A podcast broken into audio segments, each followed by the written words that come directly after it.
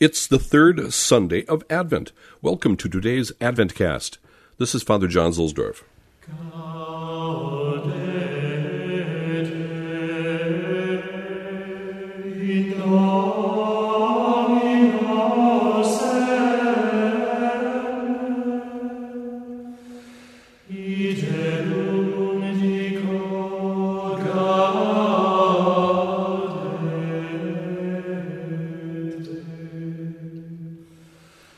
In the Church's Year of Grace by Father Pius Parsch, for this Sunday, we are provided with a kind of dialogue that he writes.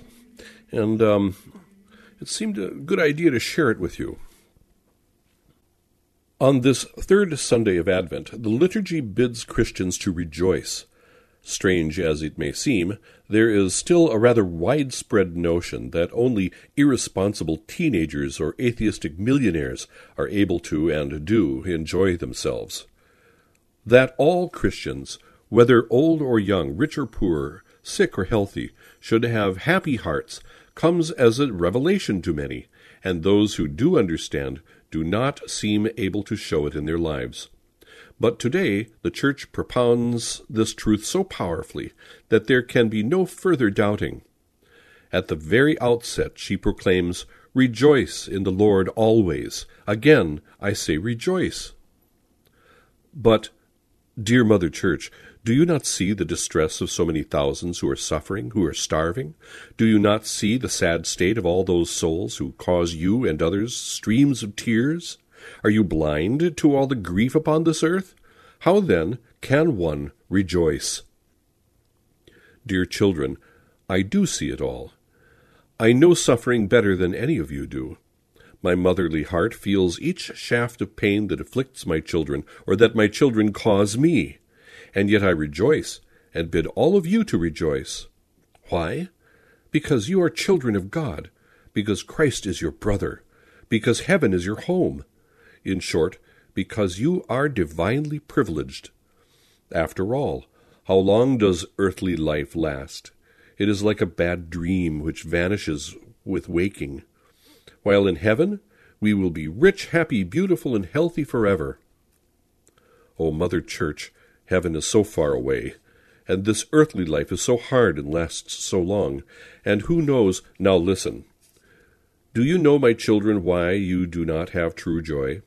Because you lack a deep, full, strong, and lively faith.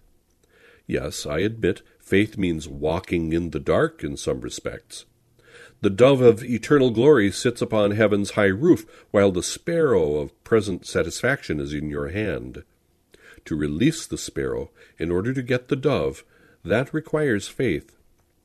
Only a virile Christianity, consciously aware of divine life and full of such faith that it can sacrifice earthly thrills for eternal peace, only this true and genuine Christianity can attain perfect joy.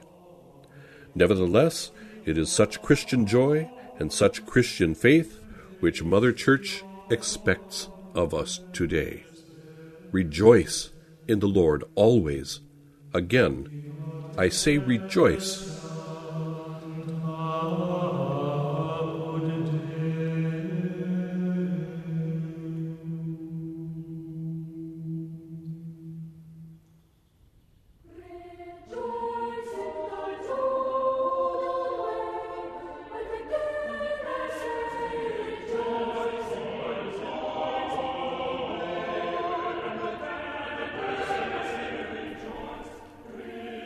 the collect from Holy Mass in the Vetus Ordo. Let us pray. Lend your ears to our prayers, O Lord, we beseech you, and brighten the darkness of our minds by the grace of your coming. Oremus.